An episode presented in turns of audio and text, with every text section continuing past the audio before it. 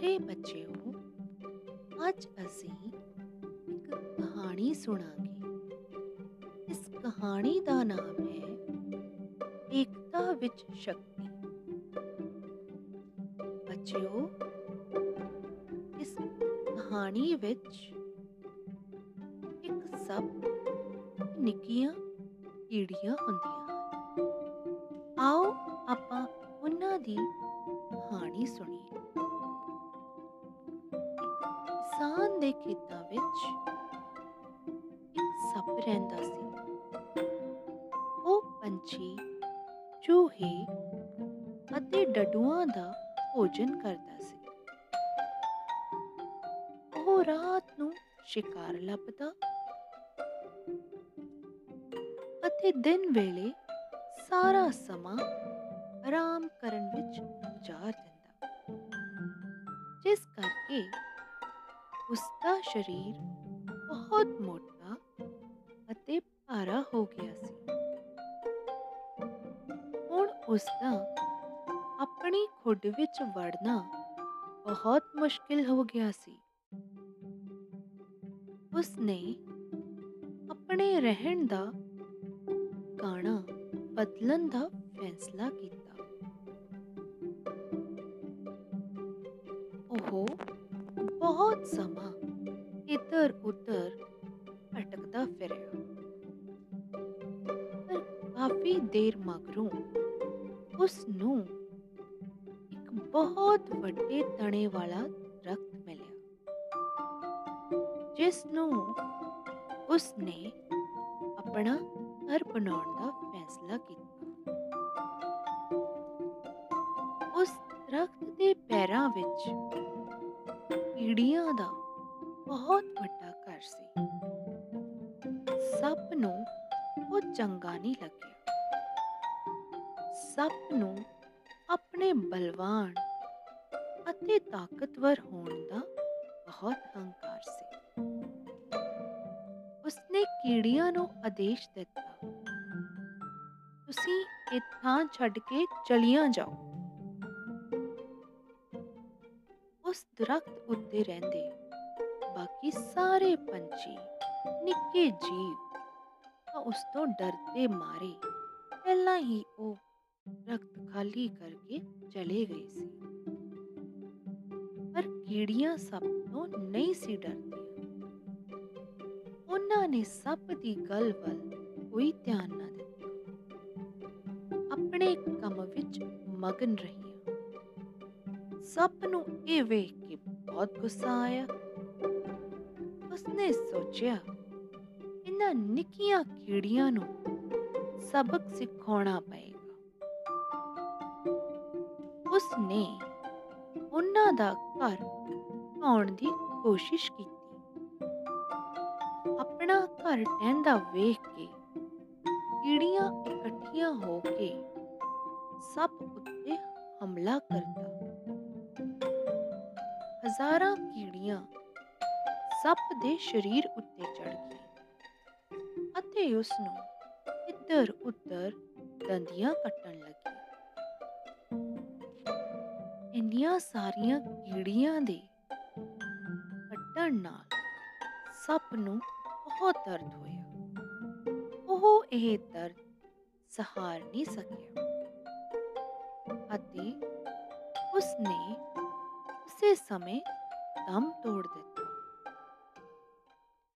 ਪਿਆਰੇ ਬੱਚਿਓ ਤੁਹਾਨੂੰ ਸਮਝ ਆਈ ਕਿ ਇੱਥੇ ਨਿੱਕੀਆਂ ਕੀੜੀਆਂ ਨੇ ਇੱਕਾ ਕਰਕੇ ਆਪਣੀ ਏਕਤਾ ਨਾਲ ਇੰਨੇ ਵੱਡੇ ਬਲਵਾਨ ਸੱਪ ਦਾ ਖਾਤਮਾ ਕਰ ਦਿੱਤਾ ਇਸ ਤੋਂ ਸਾਨੂੰ ਇਹ ਸਿੱਖਿਆ ਮਿਲਦੀ ਹੈ ਕਿ ਸਾਨੂੰ ਹਮੇਸ਼ਾ ਸਾਰਿਆਂ ਨਾਲ ਰਲ ਮਿਲ ਕੇ ਰਹਿਣਾ ਚਾਹੀਦਾ ਹੈ। ਮੈਨੂੰ ਪਤਾ ਹੈ, ਤੁਸੀਂ ਸਾਰੇ ਮੇਰੀ ਇਸ ਗੱਲ ਨੂੰ ਬਹੁਤ ਧਿਆਨ ਨਾਲ ਸੁਣ ਰਹੇ ਹੋ। ਕੱਲ ਨੂੰ ਇੱਕ ਹੋਰ ਕਹਾਣੀ ਲੈ ਕੇ ਤੁਹਾਨੂੰ ਫਿਰ ਮਿਲਾਂਗੇ।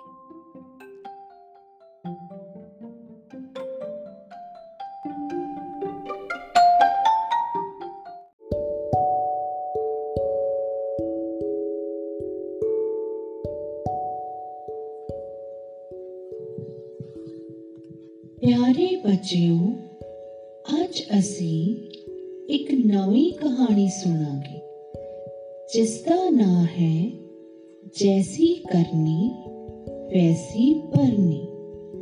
ਇੱਕ ਵਾਰ ਇੱਕ ਲੂੰਬੜੀ ਅਤੇ ਸਾਰਸ ਵਿੱਚ ਚੰਗੀ ਦੋਸਤੀ ਹੋ ਗਈ।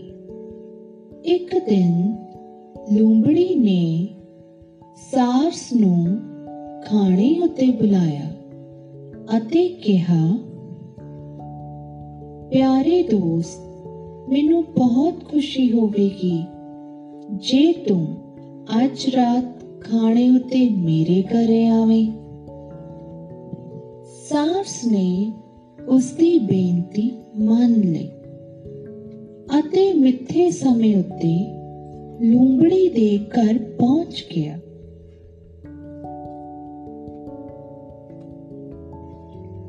ਲੂੰਬੜੀ ਨੇ ਉਸ ਨੂੰ ਬੜੇ ਪਿਆਰ ਨਾਲ ਬਿਠਾਇਆ ਅਤੇ ਕਾਫੀ ਚੌੜੇ ਅਤੇ ਵੱਡੇ ਬਰਤਨ ਵਿੱਚ ਖਾਣਾ ਪਰੋਸ ਦਿੱਤਾ ਅਤੇ ਸਾਰਸ ਨੂੰ ਖਾਣ ਲਈ ਕਿਹਾ।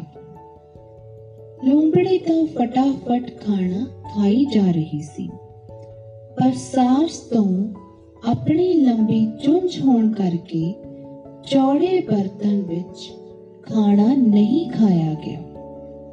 ਉਹ ਵਿਚਾਰਾ ਭੁੱਖਾ ਹੀ ਰਹਿ ਗਿਆ। ਉਸ ਨੇ ਫੇਰ ਵੀ ਲੂੰਬੜੀ ਦਾ ਧੰਨਵਾਦ ਕੀਤਾ ਅਤੇ ਉਸ ਨੂੰ ਅਗਲੇ ਦਿਨ ਆਪਣੇ ਘਰੇ ਖਾਣੇ ਉੱਤੇ ਬੁਲਾਇਆ। ਲੂੰਬੜੀ ਝਟ ਰਾਜੀ ਹੋ ਗਈ।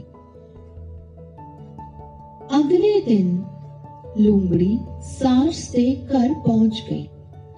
ਸਾਰਸ ਨੇ ਖੀਰ ਬਣਾਈ ਹੋਈ ਸੀ।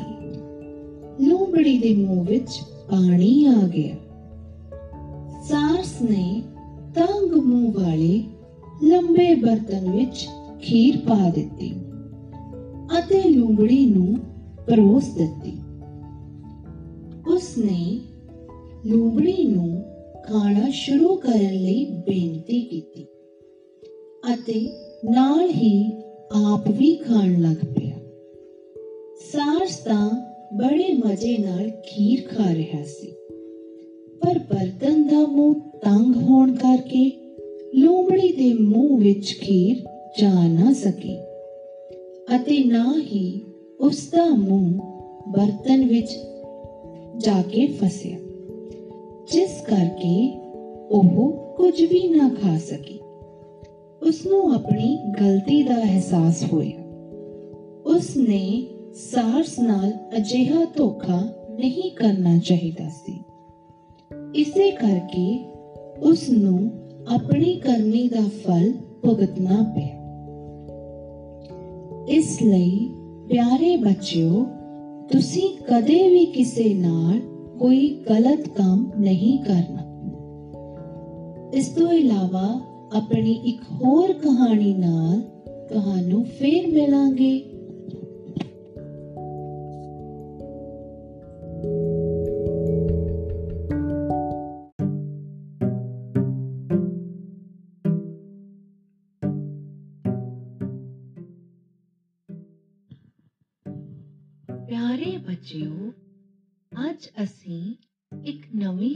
ਕਹਾਣੀ ਸੁਣਾਂਗੇ। ਇਸ ਕਹਾਣੀ ਦਾ ਨਾਮ ਹੈ, ਲਾਲਚ ਬੁਰੀ ਬਲਾ ਹੈ। ਪਿੰਡ ਦੇ ਬਾਹਰ ਇੱਕ ਬਸਤੀ ਵਿੱਚ ਇੱਕ ਗਰੀਬ ਮਾਤਾ ਅਤੇ ਉਸ ਦੀਆਂ ਦੋ ਬੇਟੀਆਂ ਰਹਿੰਦੀਆਂ ਸਨ। ਉਹਨਾਂ ਨੂੰ ਖਾਣ ਲਈ ਦੋ ਵੇਲੇ ਦੀ ਰੋਟੀ ਵੀ ਬਹੁਤ ਮੁਸ਼ਕਿਲ ਨਾਲ ਨਸੀਬ ਹੁੰਦੀ ਸੀ। ਮਾਤਾ ਹਰ ਰੋਜ਼ ਜੰਗਲ ਵਿੱਚੋਂ ਲੱਕੜਾਂ ਲੈਣ ਜਾਂਦੀ ਸੀ। ਇੱਕ ਦਿਨ ਜਦੋਂ ਉਹ ਲੱਕੜਾਂ ਇਕੱਠੀਆਂ ਕਰ ਰਹੀ ਸੀ, ਤਾਂ ਉਸਨੇ ਵੇਖਿਆ ਕਿ ਇੱਕ ਹੰਸ ਦਾ ਬੱਚਾ ਜ਼ਖਮੀ ਹੋ ਕੇ ਧਰਤੀ ਤੇ ਆ ਡਿੱਗ ਪਿਆ। ਉਹ ਹੰਸ ਦੇ ਬੱਚੇ ਨੂੰ ਚੁੱਕ ਕੇ ਘਰ ਲੈ ਆਈ ਅਤੇ ਉਸਨੇ ਉਸਦੀ ਮੱਲਮ ਪੱਟੀ ਕੀਤੀ। ਕੁਝ ਹੀ ਦਿਨਾਂ ਵਿੱਚ ਹੰਸ ਦਾ ਬੱਚਾ ਰਾਜੀ ਹੋ ਗਏ ਅਤੇ ਉਹ ਉਡਾਰੀਆਂ ਭਰਨ ਲੱਗ। ਅਤੇ ਇੱਕ ਦਿਨ ਉਹ ਹੰਸ ਦਾ ਬੱਚਾ ਉੱਡ ਕੇ ਆਪਣੀ ਮਾਂ ਹੰਸਲੀ ਕੋਲ ਚਲਾ ਗਿਆ ਅਤੇ ਉਸ ਬੱਚੇ ਨੇ ਆਪਣੀ ਮਾਂ ਹੰਸਨੀ ਨੂੰ ਉਹ ਸਾਰੀ ਗੱਲ ਦੱਸੀ। ਹੰਸਨੀ ਬਹੁਤ ਖੁਸ਼ ਹੋਈ। ਹੰਸਨੀ ਨੇ ਸੋਚਿਆ ਕਿ ਉਸ ਨੂੰ ਉਸ ਮਾਤਾ ਦਾ ਧੰਨਵਾਦ ਕਰਨਾ ਚਾਹੀਦਾ ਹੈ। ਉਸ ਦੀ ਮਦਦ ਕਰਨੀ ਚਾਹੀਦੀ ਹੈ। ਤਾਂ ਹੰਸਨੀ ਨੇ ਉਸ ਦੀ ਮਦਦ ਕਰਨ ਦਾ ਫੈਸਲਾ ਲਿਆ।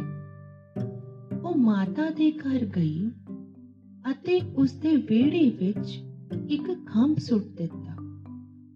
ਉਹ ਖੰਭ ਜਿਵੇਂ ਹੀ ਧਰਤੀ ਤੇ ਡਿੱਗਿਆ ਤਾਂ ਉਹ ਸੋਨੇ ਦਾ ਬਣ ਗਿਆ।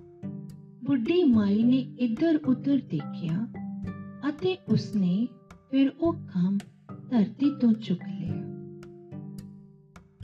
ਅਤੇ ਉਸ ਬੁੱਢੀ ਮਾਈ ਨੇ ਉਹ ਖੰਭ ਬਾਜ਼ਾਰ ਵਿੱਚ ਜਾ ਕੇ ਵੇਚ ਦਿੱਤਾ ਅਤੇ ਉਸ ਨੂੰ ਗੁਜ਼ਾਰਾ ਕਰਨ ਲਈ ਚੰਗੇ ਪੈਸੇ ਮਿਲ ਗਏ।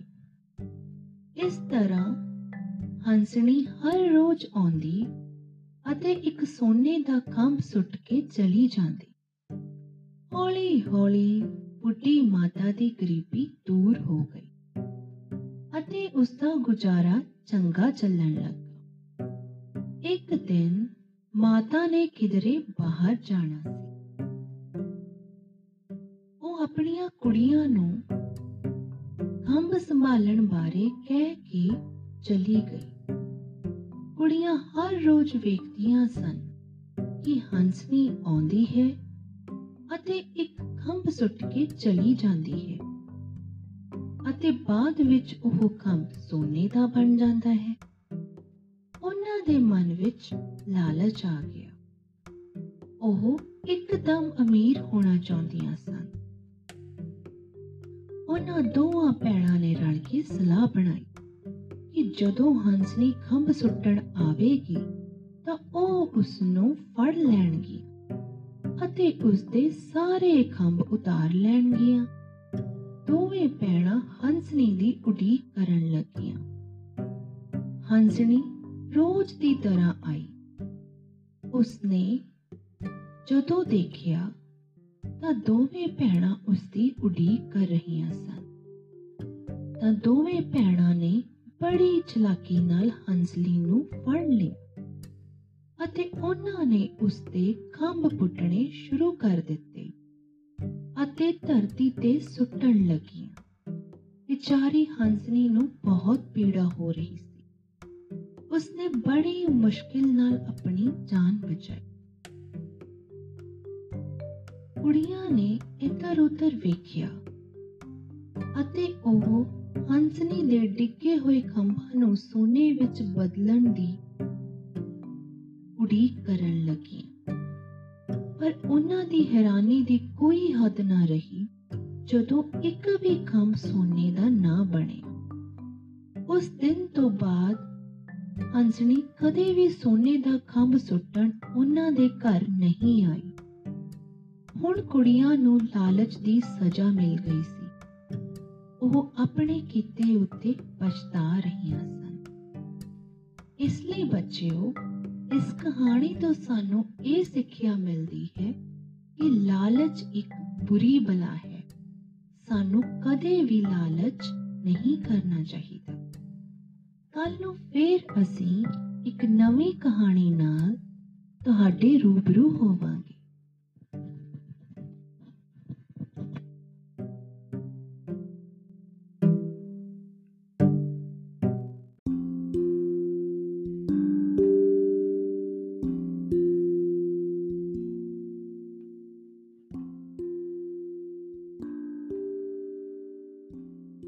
ਬੱਚਿਓ, ਅੱਜ ਅਸੀਂ ਇੱਕ ਨਵੀਂ ਕਹਾਣੀ ਸੁਣਾਂਗੇ। ਇਸ ਕਹਾਣੀ ਦਾ ਨਾਂ ਹੈ ਪੰਡਤ ਅਤੇ ਚੋਰ। ਇੱਕ ਪੰਡਤ ਕਿਸੇ ਘਰ ਵਿੱਚ ਪੂਜਾ ਕਰਨ ਗਿਆ। ਉਸ ਨੂੰ ਦਾਨ ਵਿੱਚ ਇੱਕ ਬੱਕਰੀ ਮਿਲੀ। ਬੱਕਰੀ ਨੂੰ ਮੋਢਿਆਂ ਉੱਤੇ ਚੁੱਕ ਕੇ ਆਪਣੇ ਘਰ ਵੱਲ ਨੂੰ ਚੱਲ ਪਿਆ। ਉਹ ਰਸਤੇ ਵਿੱਚ ਜਾ ਰਿਹਾ ਸੀ। ਤਾਂ ਉਸ ਨੂੰ ਤਿੰਨ ਚੋਰਾਂ ਨੇ ਵੇਖ ਲਿਆ। ਉਹਨਾਂ ਨੇ ਪੰਡਤ ਕੋਲੋਂ ਬੱਕਰੀ ਖੋਣ ਦੀ ਸਲਾਹ ਬਣਾਈ।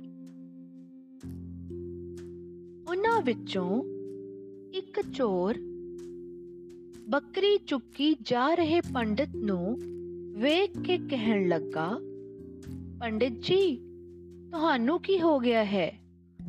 ਤੁਸੀਂ ਆਪਣੇ ਮੋਢਿਆਂ ਉੱਤੇ ਕੁੱਤਾ ਕਿਉਂ ਚੁੱਕਿਆ ਹੋਇਆ ਹੈ? ਪੰਡਿਤ ਇਹ ਸੁਣ ਕੇ ਗੁੱਸੇ ਨਾਲ ਕਹਿਣ ਲੱਗਾ, ਮੂਰਖਾ, ਤੈਨੂੰ ਦਿਸਦਾ ਨਹੀਂ, ਇਹ ਕੁੱਤਾ ਨਹੀਂ, ਇਹ ਤਾਂ ਬੱਕਰੀ ਹੈ। ਪਰ ਉਸ ਆਦਮੀ ਨੇ ਜਾਣ ਬੁੱਝ ਕੇ ਪੰਡਤ ਦੀ ਗੱਲ ਵੱਲ ਧਿਆਨ ਨਾ ਦਿੱਤਾ ਅਤੇ ਅੱਗੇ ਚੱਲ ਪਿਆ। ਪੰਡਤ ਅਜੇ ਕੁਝ ਦੂਰ ਹੀ ਗਿਆ ਸੀ ਕਿ ਦੂਜਾ ਚੋਰ ਆਇਆ ਅਤੇ ਕਹਿਣ ਲੱਗਾ, ਪੰਡਿਤ ਜੀ, ਤੁਸੀਂ ਬਿਮਾਰ ਤਾਂ ਨਹੀਂ? ਇਹ ਮਰਿਆ ਵੱਛਾ ਆਪਣੇ ਮੋਢਿਆਂ ਤੇ ਚੁੱਕੀ ਜਾਂਦੇ ਹੋ? ਪੰਡਿਤ ਕਹਿਣ ਲੱਗਾ, ਧਿਆਨ ਨਾਲ ਵੇਖ ਇਹ ਮਰਿਆ ਵੱਛਾ ਨਹੀਂ, ਇਹ ਤਾਂ ਜਿਉਂਦੀ ਬੱਕਰੀ ਹੈ। ਦੂਜਾ ਚੋਰ ਵੀ ਪੰਡਿਤ ਦਾ ਜਵਾਬ ਸੁਣੇ ਬਿਨਾ ਅੱਗੇ ਵੱਲ ਨੂੰ ਤੁਰ ਪਿਆ। ਥੋੜਾ ਰਸਤਾ ਅੱਗੇ ਜਾਣ ਤੋਂ ਬਾਅਦ ਤੀਜਾ ਚੋਰ ਪੰਡਿਤ ਕੋਲ ਆਇਆ ਅਤੇ ਕਹਿਣ ਲੱਗਾ, ਪੰਡਿਤ ਜੀ, ਤੁਸੀਂ ਇਹ ਖੋਤਾ ਆਪਣੇ ਮੋਢਿਆਂ ਉੱਤੇ ਕਿਉਂ ਚੁੱਕਿਆ ਹੋਇਆ ਹੈ? ਤੁਹਾਡੇ ਵਰਗੇ ਇਨਸਾਨਾਂ ਨੂੰ ਇਹ ਸਭ ਸੋਭਦਾ ਨਹੀਂ। ਇਹ ਕਹਿ ਕੇ ਤੀਜਾ ਚੋਰ ਵੀ ਆਪਣੇ ਰਸਤੇ ਪੈ ਗਿਆ। ਪੰਡਿਤ ਨੇ ਸੋਚਿਆ, ਉਸਦੇ ਮੋਢੇ ਉੱਤੇ ਜ਼ਰੂਰ ਕੋਈ ਜਾਦੂਈ ਜਾਨਵਰ ਹੈ, ਜਿਹੜਾ ਸ਼ਕਲਾਂ ਬਦਲ ਰਿਹਾ ਹੈ ਅਤੇ ਉਸ ਨੂੰ ਪਤਾ ਨਹੀਂ ਲੱਗ ਰਿਹਾ। ਉਸ ਨੇ ਬੱਕਰੀ ਨੂੰ ਮੋਢਿਆਂ ਤੋਂ ਉਤਾਰਿਆ। ਅਤੇ ਉਸ ਨੂੰ ਉੱਥੇ ਹੀ ਛੱਡ ਕੇ ਦੌੜ ਗਿਆ। ਤਿੰਨੋਂ ਚੋਰ ਲੁਕ-ਲੁਕ ਕੇ ਸਾਰਾ ਕੁਝ ਵੇਖ ਰਹੇ ਸੀ। ਉਹ ਆਪਣੀ ਵਿਉਂਤ ਵਿੱਚ ਕਾਮਯਾਬ ਹੋ ਗਏ ਸਨ ਅਤੇ ਪੰਡਿਤ ਨੂੰ ਮੋਰਖ ਬਣਾਉਣ ਉੱਤੇ ਉੱਚੀ-ਉੱਚੀ ਹੱਸ ਰਹੇ ਸਨ। ਪਿਆਰੇ ਬੱਚਿਓ, ਇਸ ਕਹਾਣੀ ਤੋਂ ਸਾਨੂੰ ਇਹ ਸਿੱਖਿਆ ਮਿਲਦੀ ਹੈ ਕਿ ਸਾਨੂੰ ਕਦੇ ਵੀ ਦੂਜਿਆਂ ਦੀਆਂ ਗੱਲਾਂ ਵਿੱਚ ਨਹੀਂ ਆਉਣਾ ਚਾਹੀਦਾ। ਹਮੇਸ਼ਾ ਹੀ ਆਪਣੀ ਸਮਝਦਾਰੀ ਤੋਂ ਕੰਮ ਲੈਣਾ ਚਾਹੀਦਾ ਹੈ। ਇੱਕ ਹੋਰ ਨਵੀਂ ਕਹਾਣੀ ਦੇ ਨਾਲ ਫਿਰ ਤੁਹਾਡੇ ਨਾਲ ਰੂਬਰੂ ਹੋਵਾਂਗੇ। ਧੰਨਵਾਦ।